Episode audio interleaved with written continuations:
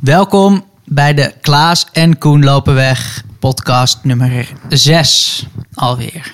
Vandaag gaan we het hebben over het critical power van Klaas, over Ajax, over een lama lopen. En Klaas heeft een mooi boek meegenomen om een stukje uit voor te lezen ter inspiratie.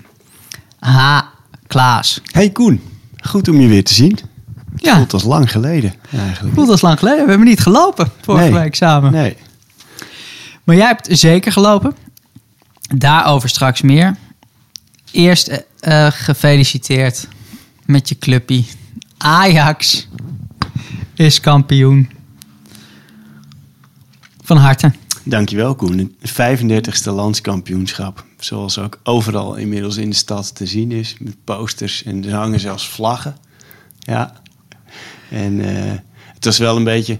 Kijk, normaal je hoopt natuurlijk van een kampioenschap dat er een soort eh, ontlading is, weet je wel. Dat het tot het laatst spannend is of zo. En dat er dan in een, zoals in 2011, in één wedstrijd eh, die, die ontknoping komt. Maar ja, nu was er vorige week al gewonnen van, van AZ en kon het eigenlijk al niet meer mis. Dus hij zat er een beetje aan te komen. Maar desondanks, het is toch, toch leuk dat, hij, eh, dat het eh, gebeurd is. Ja. Dus ik heb, eh, ik heb dat met een, met een paar Ajax-vrienden heb ik dat zitten kijken. En, en dat was vooral heel gezellig. Ja. Dus we zijn, we zijn blij. Ja, want je bent wel echt supporter. Ja. Je bent echt voetballiefhebber en je bent echt voor Ajax. Ja. En je bent echt blij nu er weer een kampioenschap is bijgeschreven. Ja. Ja, laat ik het zo zeggen. Ik, voor mij is, eh, is Ajax is, het doet me heel wat meer dan het Nederlands elftal bijvoorbeeld. Oh ja. Als ik zou moeten kiezen tussen een Europa Cup 1 voor Ajax of Nederland wereldkampioen, dan- dan kies ik het eerste. ja. Dus dat, zo ligt mijn, mijn Ajax-liefde. Ja. En dan in, in relatie tot een andere sport? Als je dan moet kiezen tussen eh, naar het stadion gaan om eh, de kampioenswedstrijd van Ajax bij te wonen. Of een briljant mooie trail in de Ardennen eh, met een clubje vrienden. En gegarandeerd een tentje en een kampvuurtje bij de finish. Wa- Wat wordt het dan? Dat is moeilijk. Kijk, weet je waar ik nu zo heel erg blij mee ben? Je, ben? Ik, ik ga eh, bij Ajax ben ik ook irrationeel betrokken. Dus eh, als, het dan, als ze dan verliezen, bijvoorbeeld van PSV, dan kan ik daar echt eh, nog steeds maandagochtend eh eh, eh, chagrijnig van zijn. En op die momenten ben ik zo blij dat, eh, dat ik mijn lopen heb. Dan kan ik lekker met, met hardlopen bezig zijn. Dus die, eh, die, die twee die helpen, die helpen elkaar. Maar ik denk inmiddels dat ik... Ik ben wel zo verknocht aan het lopen en aan loopavonturen.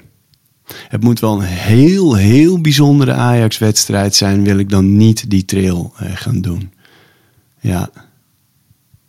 Dus... eh, hoe ouder ik word, hoe meer het opschuift naar het zelf willen lopen. In, in tegenstelling tot voetbal kijken. En, eh, en, en daarbij weet je wel, we hadden het laatst over de sport en de commercie. Eh, ook van het voetbal, wat natuurlijk ja, gewoon eh, een geld, eh, ook een geldspel is geworden. En ook daarin vind ik het zelf lopen, wat ik een van de meest pure vormen van sport vind, vind ik ook een hele mooie, mooie tegenhanger. Ja, dus ben ik blij dat wij dat hebben. Ja. Nog heel even voetbal voordat we weer overstappen Ja. op het lopen. Want we hadden het er vorige week over tijdens onze lange run toen we 50 kilometer liepen op een dag. En we als twee mannen met eh, toch beginnende plukken grijs in ons baard aan het praten waren over onze jeugdhelden en hoe het is om die dan eh, in levende lijven te ontmoeten. Toevallig hadden we het toen over twee oud-Ajaxiden. Nou en of. Want jij hebt een mooi verhaal met, eh met Rijkaard. Ja, ik was echt als jongetje van een jaar of tien helemaal idolaat van Frank Rijkaard. Ik vond hem eh, het, het stoerste wat... Ik was in die tijd ook fan van het E-team. En daarmee van B.A. Baracus. De oudere luisteraars zullen hem nog kennen. Iets minder jong ook van de herhalingen. Eh, maar ik vond Rijkaard nog stoerder. Ik had ook Puma Frank Rijkaard. En eh, ik was echt, ik vond hem zo tof en stoer. En eh, ik wilde hem ook zijn met voetbal. Niet, eh, niet Van Basten of Maradona of Platini, maar ik wilde Rijkaard dan zijn. En, ehm, en, en toen hij in 94 was het, terugkwam naar Ajax.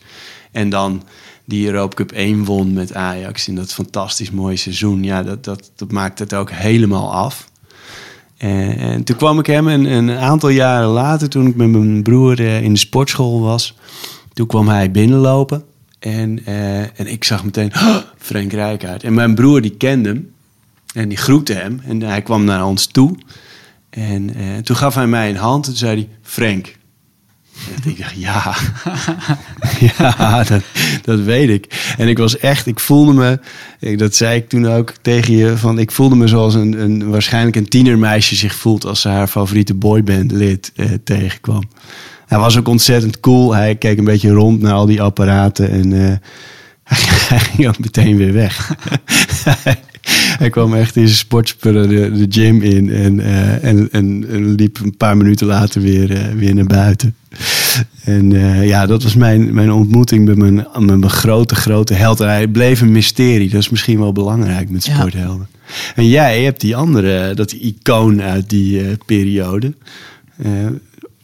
Waarschijnlijk een van de beste Nederlandse voetballers aller tijden daar had jij een uh, encounter mee. Ja, ja met, met Marco van Basten toen je.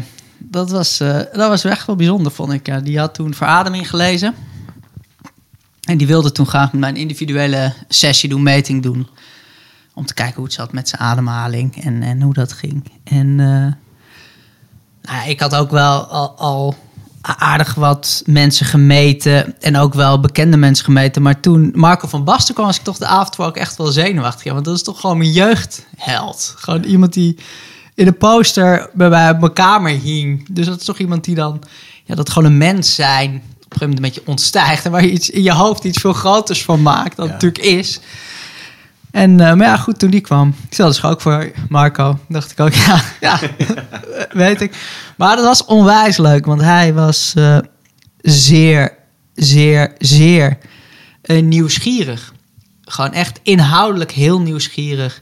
Al die metingen. Dus we hebben nou eindeloos veel ademhalingsoefeningen gedaan en uitgeprobeerd. En lijntjes gelegd naar golf en naar voetbal en naar stress. En ja, echt echt een hele lange sessie. Volgens mij zijn we uiteindelijk wel drie uur bezig geweest. En gewoon zeer, zeer, zeer inhoudelijk heel nieuwsgierig. Dus het was een onwijs leuke sessie. En uh, toen hij wegging, toen dacht ik ook, nou ja... Nu hoef ik ook nooit meer zenuwachtig te zijn als iemand komt. Want Mark van Bast is geweest, dus nou ja. ja. Groter dan dit wordt het in mijn hoofd in ieder geval nooit meer. Ja. Dus dat, uh, ja, dat was mooi. Schitterend. En jij vindt mij, dat, dat vind ik toch nog wel even leuk om even te benoemen. Want jij vertelde dat uh, hoe geïnteresseerd en nieuwsgierig en gericht op verbetering hij was. Dat ze bij uh, de voetbalclub waar hij toen werkte, jij hebt daar toen een presentatie gedaan. Ja.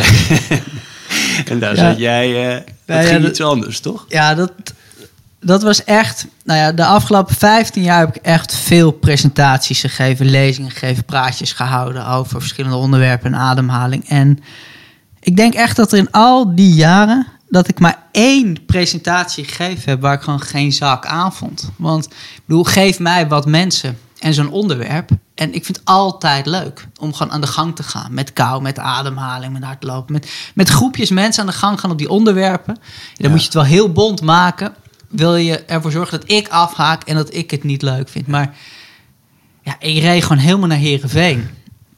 En Marco van Basten, die staat voor die groep.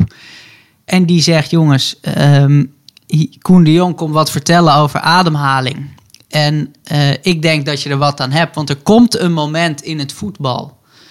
Dat niet alleen maar wat je technisch met een bal kan van belang is maar dat ook stress, dat ook belangen mee gaan spelen. En het helpt gewoon niet mee. Als jij een strafschop moet nemen en je denkt: oh, er kijken nu uh, 10 miljoen mensen mee. Uh, dus ik moet scoren. Als dat soort gedachten je hoofd binnencijpelen, dan werkt dat niet mee. En middels ademhaling heb je, denk ik, een techniek in handen om daar wat mee te doen. Op momenten dat het je uitkomt. Ja, ik denk als Marco van Basten dat zegt. EK's gespeeld, wereldvoetballer van het jaar geweest, AC Milan gespeeld, Nederlands elftal. Ik denk, ja, als zo iemand dat zegt tegen een speler van Herenveen, dan gaan die gasten op het puntje van hun stoel zitten. Nog los van wat ik ga vertellen, wie ik ben of, of het onderwerp. Maar op het moment dat je in die setting bent, natuurlijk ga je dan op het puntje van je stoel zitten en, en luisteren en die oefeningen meedoen. Maar niets was minder waar, want uh, Van Basten liep weg. En achter die zegt, joh Koen, uh, uh, doe je ding. En gewoon van de 22 spelers voor mij gingen 21 spelers, pakten hun telefoon en gingen onderuitgezakt op hun telefoon zitten. Ze deden niet eens mee met de oefeningetjes. Het interesseerde ze gewoon echt helemaal niks. En ja, er was er toen eentje die, die wel meedeed. Dat was uh, Finn Boaxon, die, ja. die spits toen. Ja. Die wilde het gewoon weten. En die dacht, nou ja, zit hier nu toch. Laten we het eens een uurtje aanhoren en uitproberen. Dan zie ik daarna wel of ik er wat aan heb. Maar die andere, ja. Nou ja, totaal ongeïnteresseerd en ongeïnspireerd. Bizar, hè? Dus um, ja, dat was mijn uh, ervaring met uh, profvoetballers. En dacht ik, joh, geef mij toch maar hardlopen. Duursporter. Over duursporter gesproken, Klaas. Tot mijn verbazing zag ik op jouw Strava dat je vijf kilometer echt snoeihard liep. En ik zeg je erbij, ik zag hem voorbij komen en ik, ik gaf je geen kudos. Ik ging niet reageren met, joh, wat heb je hard gelopen? Want ik dacht, Klaas heeft weer, want het gebeurt wel eens dat ja. jij dan met je groepje een training geeft. En dat jij dan op je fiets zo'n route doet. En dat dat dan automatisch geüpload wordt als hardlopen. Maar dat jij dan achteraf zegt, nee Koen, zo snel was ik niet. Ik, ik zat op mijn fiets, want ik gaf training op mijn fiets. Ja. Dus ik heb hem later weggehaald. Maar wat bleek? It was me. Ja. Echt. Ja, Hoe man. hard liep je? Ja, ik, ik, de, ik deed een uh, 5 kilometer in uh, en uh, mijn gemiddelde was 3 minuten 43 per kilometer. Dus ik liep 18, 1836 was, was het, de tijd. En uh, ik was zelf ook best wel verbaasd, eerlijk gezegd. Ik deed mee met mijn, uh, met mijn loopgroepje, deden we mee met een soort wedstrijd voor teams. Dan moest je, moet je allemaal vijf kilometer lopen. En die gemiddelde tijd doe je mee in een klassement.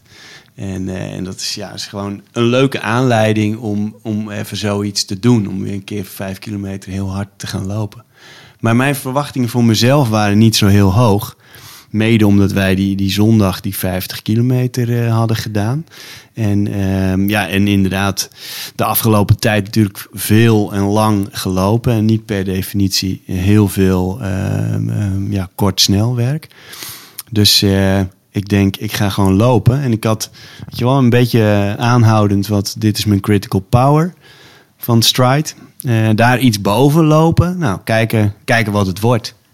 En uh, ik liep het eerste stukje liep ik samen met uh, Jelle, de man die uh, onze podcast altijd zo mooi strak trekt qua geluid. En toen we waren net weg en die zei Klaas op 3.30. toen, ik dacht wel, dat, dat, ga ik niet volhouden. Dus ik, ik, ik liet heel ietsje zakken. En, en toen voelde ik al van, hé, hey, maar dit voelt nog redelijk comfortabel voor, voor een tempo van tussen de 3.40 en 3.45. Dus dat was te gek. En het bleef, uh, ik kon blijven gas geven. En ik kon in de laatste kilometer zelfs nog ietsje versnellen. Tenminste, ik kon er nog een, een eindsprint uit persen. En, uh, dus ik was helemaal uh, in de wolken. 1836. En toen kreeg ik dat schitterende berichtje van Stride.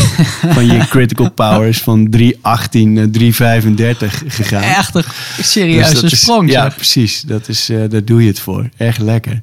Even kort, voor luisteraars die denken, joh, gaat ja, waar hebben jullie wat? Wat is critical power? A critical power is, uh, is de, de, het, het vermogen wat je ongeveer een uur zou moeten kunnen volhouden in theorie. Zeg ik dat goed? Nee, het is ja. 10 kilometer. Oh, 10 kilometer. En dat ja, is dus dat anders. Ja, want ja. dat is bij stride houdt dan dus rekening met op, op het moment dat jij sneller bent.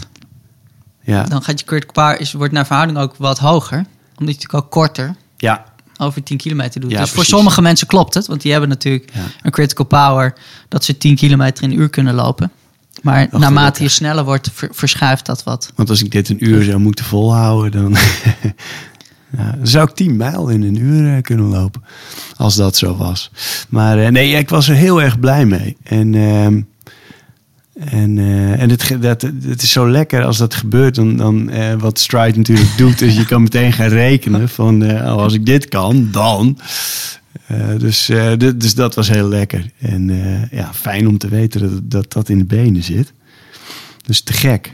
En, maar, en de volgende dag, want jij zei vorige week al, ik ga iets heel leuks doen op eh, donderdag. dus ik, ik zat donderdag al, heb ik een paar keer een blik geworpen. Ik denk, wat, wat gaat hij nou doen?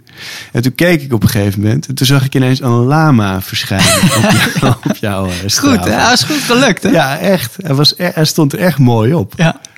Dus, eh, Echt tot in detail. Dus knap, knap gedaan. Wat was het verhaal?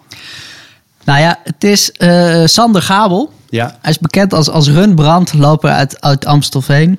Die loopt van die briljant leuke figuren. Dus Ja. die had een keer een vogel gelopen in het Amsterdamse bos. En die had eerder voor mij een, een vogel gemaakt van 42 kilometer vanuit mijn huis. En dan loopt een keer een hartje. En eh, nou ja, die loopt verschillende figuren. En op een gegeven moment zag ik op zijn Strava dat hij een lama gelopen had. En die lama was echt zo goed gelukt.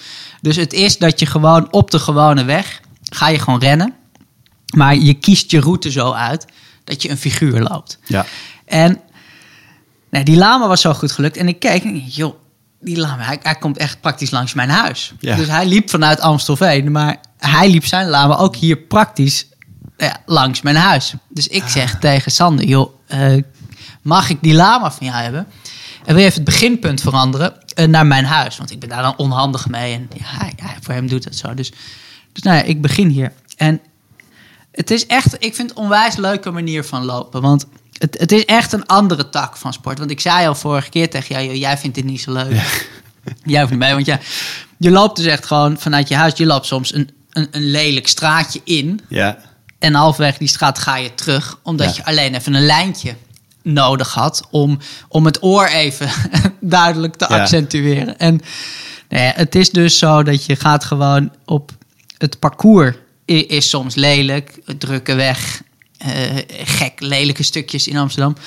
Want het, het doel is een mooie figuur te Ja. lopen en Ja, ja. niet gewoon mooi en lekker te lopen. Dus je bent de hele tijd wel aan het opletten op waar je links moet, waar je rechts moet. En de route is niet mooi. En toch heb ik de grootste schik. Ja. Ook al als ik het weet doe. wat ja. aan nu zijn oor lopen, aan nu zijn buik lopen, Ben aan nu, nu zijn, nu zijn linkervoet Ja. lopen. Dus het is echt een beetje... Je hebt hem dan, eh, eh, zeg maar, je, naar je telefoon eh, geladen. Dat, dat GPX. Ja, dus ik, ik heb zo'n chique Polar die dat dan doet. Dus ik kan gewoon het GPX-bestand uploaden in mijn Polar. En dan zegt mijn horloge, zegt dan, joh, ga hier links, ga hier rechts. En dat, dat werkt gewoon goed. Ah, ja. En dan eenmaal thuis kijken of, of de figuur gelukt is. En eh, alle lof dus voor uh, Rembrandt, ja. die, die je maakt. Maar deze was echt, eh, echt heel goed. En was ook nog wel aardig, aardig kilometers, toch? Gelukt, 24 kilometer Ja. was het. Ja. Ja, Ja. lekker. Dus dat was, dat viel me ook niet mee, niet tegen. Want het was 24 kilometer en 505 Ja, qua tempo. Dus we hadden een beetje Oh, ja. de pace die wij de laatste tijd wel vaak lopen met die, die loopjes. En eh, op een gegeven moment eh, liep ik eh, bij het Slotervaartziekenhuis. Die straat daar parallel, die was afgesloten. En die was gewoon echt helemaal dicht. ja. Dus ze hadden echt hekken neergezet. En nou ja, ik zag zo rechts gewoon dat waar, waar de stoep was, was nu zand. ja. Nou ja, en, en best ver links daarvan lag de straat echt open en het riool en dingen. Dus ik dacht, nou ja, het is maar een klein stukje. Dus ik, ik klom even over dat hekje om, om daar eh, rechtdoor te kunnen lopen. En een van die werkers die zegt, oh ja, eh, wacht even, je moet even omlopen, want eh, hi- hier is het afgesloten. Dus ik zeg, ja nee, sorry, anders gaat mijn lama kapot. Hij kijkt me aan of ik helemaal Ga gek was. uitleggen. Maar hij dacht ook, ja, ik, ik liep verder niemand in de weg. En dat was volstrekt eh, ongevaarlijk. Dus hij vond het ook wel best. Het is Ja. meer dat hij het als waarschuwing voor mij zei... dan dat hij nou echt dingen... Maar toen hij dat antwoord kreeg, zo. Ja, dat heb je natuurlijk hier wel mee. Ja, je kan dat soort dingen, eh, die, eh, en je moet die route hebben, want anders dan, is je lama kapot. Mooi. Hoe, eh, hoe ging het lopen? Heb je, je hebt niet veel gelopen deze week, denk ik. Ik zat eh, even te kijken. Ik heb, eh, ik heb weinig gelopen. Het grappig ook hoe snel dat verschuift. Want ik had eh, 41 kilometer gelopen. ja, Dus dat was... in tijden dat ik met het 14 kilometer schema trainde voor de, voor de hele marathon, wa- was dat mijn langste week. Ja. Dat was dan 40 kilometer in, in een week. Maar nu, gezien de laatste tijd, was het, was het weinig. En het kwam enerzijds, want ik heb dinsdag wel gefietst. Dat kwam praktisch gewoon handiger uit. Om Ja. even een, een rondje te fietsen. Dus heb ik wel eh 80 kilometer gefietst. En verder, het, het kwam er gewoon niet van. Dus, Zoals ehm, dat soms gaat. Ja. en uh, nou, ja, ik heb ook, ik, ik, voel me echt goed en fit. En uh, ik maak me totaal geen zorgen om, om 21 mei. Dat, dat, vind, dat ik nu daarvoor nog veel moet trainen. Maar het was uh, minder. Jij veel? Ja, ik had, me, ik had me echt voorgenomen, ik wil deze week nog uh, boven de 100 komen. Het was bij mij ook een beetje passen en meten. Dus ik was gisteravond om uh, half tien s'avonds kwam ik terug van mijn laatste loopje. en dat ik echt zo'n gevoel van, oké, okay, nou heb ik hem binnen gesleept. En uh, ik had ook het idee, ook mijn lijf is nu ook hè, de, klaar met het grote volume. En nu kunnen we gewoon uh, een, beetje, een beetje rustig en uh, iets, minder, uh, iets minder kilometers maken. En lekker naar 21 mei toe. Dus nee, ik, ik, had ik wilde dit weekend nog een keer 50 doen. Ik wilde dus experimenteren met zo'n... dat je op zaterdag heb ik 30 gelopen, een lange, een lange duurloop. En heb ik op zondag twee kortere gedaan. Dat ik samen op 50 uitkwam. Ah, zo. En, uh, dus ik heb gisteravond om, uh, ik geloof dat ik om kwart voor negen de deur uitging, in mijn Ajax-shirt. heb ik een, uh, een hele, een 9,5 kilometer lange ereronde door de stad gemaakt. Er kwam nog hier en daar wat jongetjes tegen op de fiets. Dus het was heel, heel leuk en feestelijk. Ook wel, ik, het was gisteravond ook wel een beetje huiswerk. Dat ik dacht, ik moest dat van mezelf doen. En halverwege dacht ik ook van ja, die, die paar kilometer. Maar uh, ah goed, achteraf is het ook, weet je wel, als je dan je, je, je, ja, je doel gehaald hebt voor die week, is dat, geeft dat ook wel voldoening. Maar, uh, maar wel lekker hoor. Ik, uh, twee van die forse weken en het lijf voelt gewoon goed. Geen pijntjes of dingen. En uh, ja, dat ik ook, wel, uh, ook daar wel vertrouwen uit, uit heb geput voor, uh, voor onze grote reis. Ja. Maar ik blijf het bizar vinden dat jij in die weken, dat je dan zo'n ongelooflijk snelle vijf kilometer loopt. Blijf ik toch ja. frappant vinden in. Ja, het is niet, niet looplogisch, zeg maar. Het is, ik, nee. En ik haal daar dan zelf, denk ik, van nou, als ik nou eens, ja, als dit allemaal achter de rug is en ik loop wat minder kilometers, dan ben ik benieuwd wat er nog meer in zit. Ja. en het leuke, ja, ik heb nooit echt veel uh, vijf kilometers uh, gelopen in een wedstrijd of zo. Dus uh, ik, ik heb geloof ik wel eens sneller vijf kilometer gelopen in een, in, in, toen ik mijn 10 kilometer PR liep. Maar voor een losse vijf is, is dit dan mijn PR. Ah, en ik ben 46. Dat vind ik toch wel een, een fijn, uh, fijn gegeven. Dat het, uh, ja. Dus, en ik, ja, ik denk toch dat er nog wel wat rek op zit, wat je zegt. Dus nu net uh, veel kilometers gemaakt en niet specifiek op snelheid nee. veel getraind. Dus ja. En het is wat dat betreft jammer dat het een podcast is. En dat er geen camera bij is. Want ja. ik, ik gun het de mensen thuis om te zien wat er gebeurt met jouw pretoogjes ja. als jouw snelle vijf ter sprake ja. komt. Want uh, die pretoogjes die verraden ook dat dit hoofdstuk nog helemaal niet dicht is. Nee. Maar dat hier nog veel meer pret achter gaat komen in ja, snelle maar, tijd. Je, we hadden het daar vorige week natuurlijk ook al even over. Hoe, uh, uh, ja, ik doe dit nu ik, ik, ben sinds eind 2011 aan het lopen. Je bent er ook al een tijd mee bezig. Uh, maar hoeveel plezier je er nog uit kan halen. En uh, ik dat vind ik echt een geweldig iets. Een soort, soort bron die blijft geven. Ja. En dat, uh, ja, je moet natuurlijk ook eh, een beetje jezelf, je moet jezelf wel opleggen dat je zo'n vijf gaat lopen. Of zoals jij toen met Jasper hebt gedaan. Hè, dat je wel zo'n datum prikt. Dan gaan we keihard om die plas heen. Of wat wij nu hebben gedaan. Onszelf met een, een project opgezadeld om eh, acht dagen 400 kilometer te gaan lopen. Dus je moet wel op zoek blijven. Maar doe je dat, dan ik, ik heb echt het gevoel dat we daar echt rijkelijk voor betaald worden in, in plezier.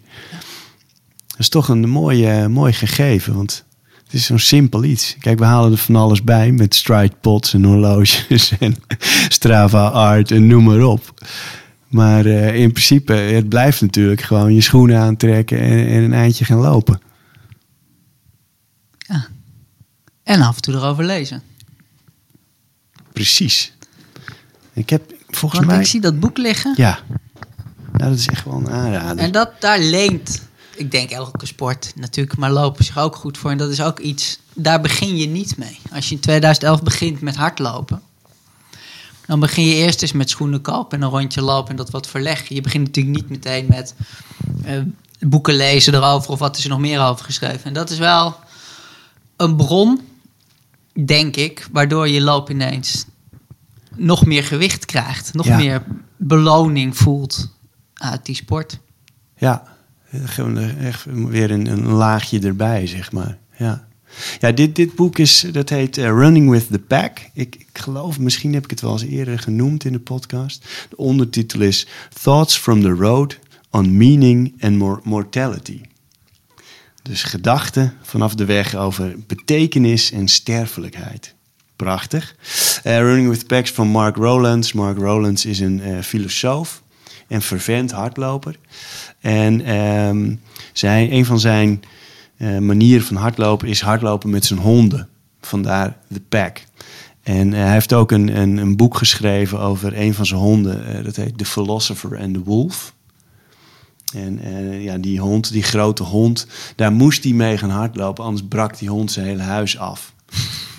of sterker, nadat die hond dat een paar keer had gedaan, is hij gaan hardlopen.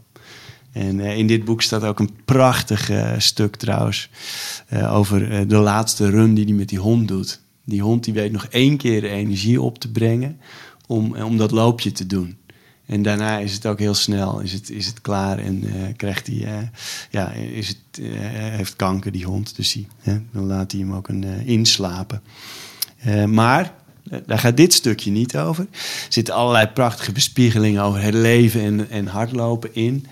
En ehm, eigenlijk wilde ik over dit eh, stuk niet zoveel zeggen of uitleggen. Ik wilde het gewoon voorlezen. En, eh, en, en in, in de hoofden laten landen. Kijken wat jij en andere mensen hiervan vinden. When I Run, het is in het Engels trouwens. Het boek is ook in het Nederlands te verkrijgen. Ehm, Mark Rowlands. Ik zet het al even in mijn, eh, hoe heet het? In mijn eh, social media post bij deze Yes. podcast. When I run, I know what is important in life. Although for many years I did not know that I knew this. This is not so much knowledge newly acquired as knowledge reclaimed. When I was a boy, I also knew what was important in life. I suspect we all did, although we did not know that we knew it. But this is something I forgot when I began the great game of growing up and becoming someone. Indeed, it is something I had to forget in order to play this game at all. It is one of life's great ironies that those least in need of understanding its meaning are those who most naturally and effortlessly understand it. On the long run, I can hear the whispers of a childhood I can never reclaim, and of a home to which I can never return.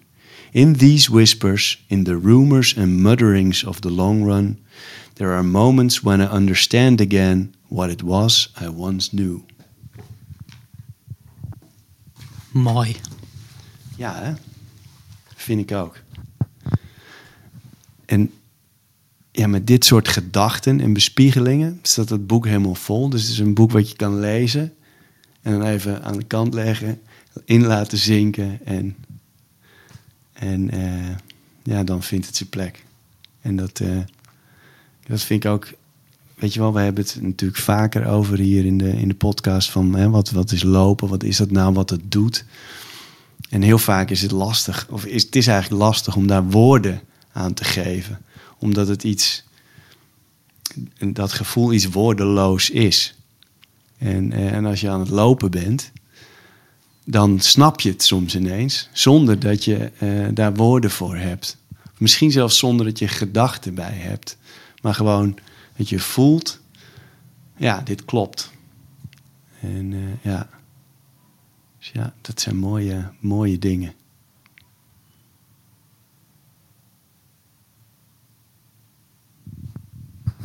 Wat hadden wij nog verder te bespreken, Koen? Nou, ik dacht, we laten deze nog heel even Ja, inzinken. En dan wil ik een vraag beantwoorden van Edwin oh ja. van Dalen. Want Edwin van Dalen, die vroeg mij eh, via Strava, vroeg hij mij, hij zegt, Koen, loop je nog steeds met korter in en langer uit ademen? En hij zei, bij die opmerking in Strava, zei hij dat hij de podcast met veel plezier beluisterde. En dat ik antwoord kon geven in de podcast. Dus ik denk dat is wel leuk Leuk. om hier even te doen. Dus Hey Edwin. ja, Edwin, eh, die vroeg dat. En ik denk dat het is wel leuk om even aan te haken nog op Mark Rowland. Daarbij ook dat, eh, ik weet natuurlijk niet welke gedachte Mark precies had toen hij dat opschreef. En nou ja, je voelt als loper, ah, dit is een raak stukje tekst en een mooie bespiegeling. En het- voelt voor mij heel erg als, nou ja, als mijn eigen stokpaardje. En waarom ik zelf ook in het begin zei, joh, waarom ik graag die 8 keer 50 kilometer met je wil rennen. Om voorbij die gedachtes te komen. Dat op het moment dat die gedachten helemaal weg zijn, dat je in dat lijf komt. En dat het in het begin misschien een beetje saai is. En in het begin dat je een moment hebt van, hé, hey, wat moet ik hier nou mee? Want dat denken, dat dringt om voorrang. Maar op het moment dat je er dan even inzakt, dat er ineens, wauw, dan komt daar een energie of gevoel achter los dat je denkt, ja, dit is niet te omschrijven, dit is niet in woorden te vatten, maar dit voelt wel echt goed of waar of betekenisvol. En precies om die reden heb ik het ook altijd veel gehad over ademhaling in relatie met hardlopen, omdat bewust met die ademhaling aan de gang gaan tijdens het lopen is voor mij altijd een manier geweest om echt in dat lopen te zakken, in dat lijf te zakken en dat goed te voelen. En in de hardlooprevolutie schrijf ik dat eh, een wat langere uitademing dan inademing een goede toets is voor jezelf om op moment te weten dat je niet te hard loopt. En het is een vondst van Stans van der Poel om gewoon te controleren van joh, ben ik nu aan het lopen met een tempo in de buurt van het rood, in het buurt van mijn critical power of van mijn omslagpunt? Of loop ik nog rustig genoeg in de basis of voor een rustige duurloop? Dat dan als je langer uitademt dan inademt, dat dat een goed controlemiddel is. En ik gebruik dat zelf veel bij lange duurlopen, bij marathons, dat je gewoon bewust even die druk wat op die ademhaling doet. Want aandacht voor die ademhaling heeft wat dat betreft dan, nou ja, veel pluspunten. Los van het feit dat je wat meer koolzuur vasthoudt en een fysiologisch aspect dat de zuurstof daardoor wat makkelijker naar je brandstoffen kan, wat efficiënter gebruikt kan worden. Een pluspunt is, is het lekker omdat op het moment dat je met je ademhaling aan de gang bent, dan ben je niet met gedachten aan de gang van, joh, wat is het nog ver, wat ben ik aan het doen, uh, was dit wel een goed idee? Ja, dat soort gedachten, daar is geen ruimte voor op het moment dat je echt met, met volle aandacht bij je ademhaling bent. Dus het antwoord is, is ja, Edwin. Het is, uh, er gaat geen looptraining voorbij voor mij. Dat er een, een heel, hele stukken tussen zitten. Dat ik eigenlijk met mijn ademhaling ben. In plaats van met dat lopen of met mijn gedachten. En voor mij is het zo dat als ik met mijn ademhaling ben. Dat dan automatisch die uitademing wat langer is dan de inademing. En het is goed om die, dat het dus om de tijd gaat. Want ik heb wel eens mensen die dan zeggen: ja, maar eh, ik, ik adem meer in dan uit. Of ik adem meer uit dan in. En dan begin ik een beetje te lachen. Een beetje flauw ook. Maar dan denk oh, als je meer inademt dan uit, dan blijf ik even zitten kijken. Want ik heb nog nooit iemand zien opblazen en dan op zien stijgen. Als Ja. er meer ingaat dan uit, ja, dan, dan blaas je helemaal op als een grote Ja. ballon. Of als je meer uitademt dan inademt, dan trek je dus vacuüm. Dan Ja. eh, is dat ook... Ik snap wel wat ze bedoelen, overigens. Ja. Mm. Ja, nee, je hebt dat gevoel wel. Ja. Maar ja, het, het klopt natuurlijk niet. Want je Nee. ademt altijd precies zoveel in als Ja. uit. Maar met de tijd Eh, kun, je, kun je wat spelen. Dus ik hoop, Edwin, dat dit antwoord is op je vraag. En dus sowieso mensen die luisteren, als je iets weet, hoort van Klaas en je hebt een vraag of je wil iets meer weten, eh, stel de vraag. Als je iets, iets weet of hoort van mij en je denkt van joh, ik, ik zou daar wat meer van willen weten. Stel de vragen gerust. Ja. En ehm, ik denk dat wij er voor nu zijn. ja. Klaas, Ja, ik zit nog met één eh, praktisch ding over eh, onze tocht. En eh, mensen die, hè, want er zijn een aantal mensen die hebben aangegeven dat ze misschien wel een stukje mee willen lopen. En ehm, hoe wij dat kunnen, ja, hoe we dat kunnen doen, organiseren. Want ehm, ja, wij, wij zitten natuurlijk niet, wij willen het niet heel strak gaan doen. Hè, als wij op een dag om zeven uur willen vertrekken en niet om zes uur of eh, andersom, dan, dan doen we dat. Dus eh, ik vind, eh, we willen onze vrijheid niet opofferen. nee? Maar ehm, we willen natuurlijk op de een of andere manier wel te kennen geven van hier, hier gaan we langs. Dus ik zou in ieder geval voor de mensen die graag een stukje mee willen lopen, wel mee willen geven dat zorg wel dat je de tijd hebt. Want wij, wij zitten niet erg op de klok. En eh, we, gaan niet, eh, we kunnen niet eh, precies aangeven, we zijn om kwart over negen bij hectometerpaaltje daar en daar. Nee. Zo, zo zit het niet in elkaar. Dus je bent natuurlijk welkom om een stukje mee te lopen. Hartstikke leuk. Maar ehm, ehm, wij, ja, nee, zorg dat je de tijd hebt. En wat is een, een goede plek voor contact? Ehm, eh, voor mij is het eh, wel makkelijk als bijvoorbeeld via Instagram, via DM bijvoorbeeld eh, doen. Want, en of via Strava, dat kan ook wel trouwens. Je kan gewoon in, in, in onder, ik zie die comments, zie ik altijd wel voorbij Ja. gaan. En al- als we gelinkt zijn of als mensen ons kunnen volgen, dan ehm, kunnen we op een gegeven moment daar ook wel routes delen en eh, aangeven waar we zitten. En wij weten natuurlijk aan het eind van een dag weten we precies waar we zijn geëindigd. Ja. Dus dan weet je ook waar we weer gaan beginnen. Ja. En dat is misschien wel het makkelijkst. Strava en Instagram, dan kun je ons eh, contacten. Klinkt goed. En eh, naarmate het vertrekpunt nadert, zullen we wel misschien nog iets specifieker zijn eh, hoe we de routes eh, het makkelijkst kunnen delen.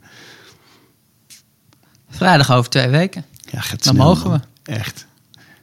Echt heb heel erg zin in. Ja, Bien. Nou, nu nog een weekje lekker trainen. zo. Niet te veel. Rustig aan. Lekker lezen. Voorpret. Wat dingen regelen. Ik zou zeggen, tot volgende week. Tot volgende week.